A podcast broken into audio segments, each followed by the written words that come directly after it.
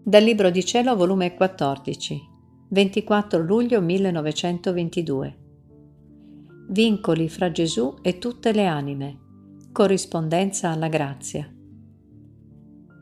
Continuando il mio solito stato, il mio sempre amabile Gesù è venuto con una maestà e un amore incantevole e mi ha fatto vedere tutte le generazioni, dal primo all'ultimo uomo, ciascuno dei quali era vincolato e annodato insieme col mio dolce Gesù ed era tanto l'annodamento che pareva che Gesù si moltiplicava per ciascuna creatura, in modo che ognuno lo aveva tutto solo per sé e che Gesù dava quella sua vita a subire qualunque pena e morte che ognuno doveva soffrire, per poter dire al Padre Celeste, Padre mio, in ogni creatura avrai altrettanti me stesso, che ti daranno per ciascuno ciò che ognuno ti deve.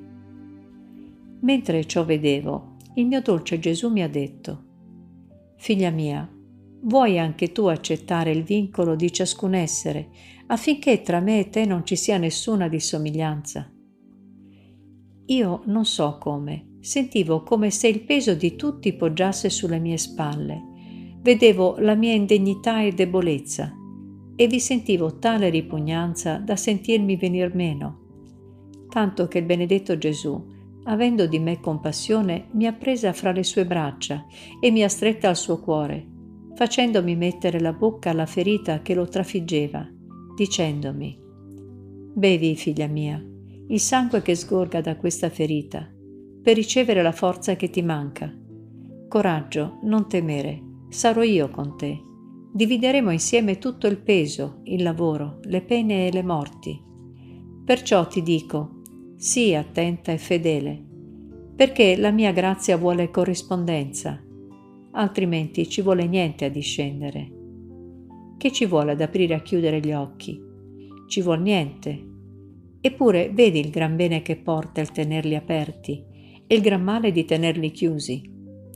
Col tenerli aperti gli occhi si riempiono di luce, di sole. Con questa luce la mano può operare, il piede camminare sicuro e senza inciampo. L'uomo distingue gli oggetti, se siano buoni o cattivi, riordina le cose, legge, scrive. Ora che ci vuole per perdere tutto questo bene? Chiudere gli occhi. La mano non può operare, il piede non può camminare e se cammina è soggetto a inciampare. Non distingue più gli oggetti, si riduce all'inabilità. Tale è la corrispondenza non altro che aprire gli occhi dell'anima. E come li apre si fa luce nella mente.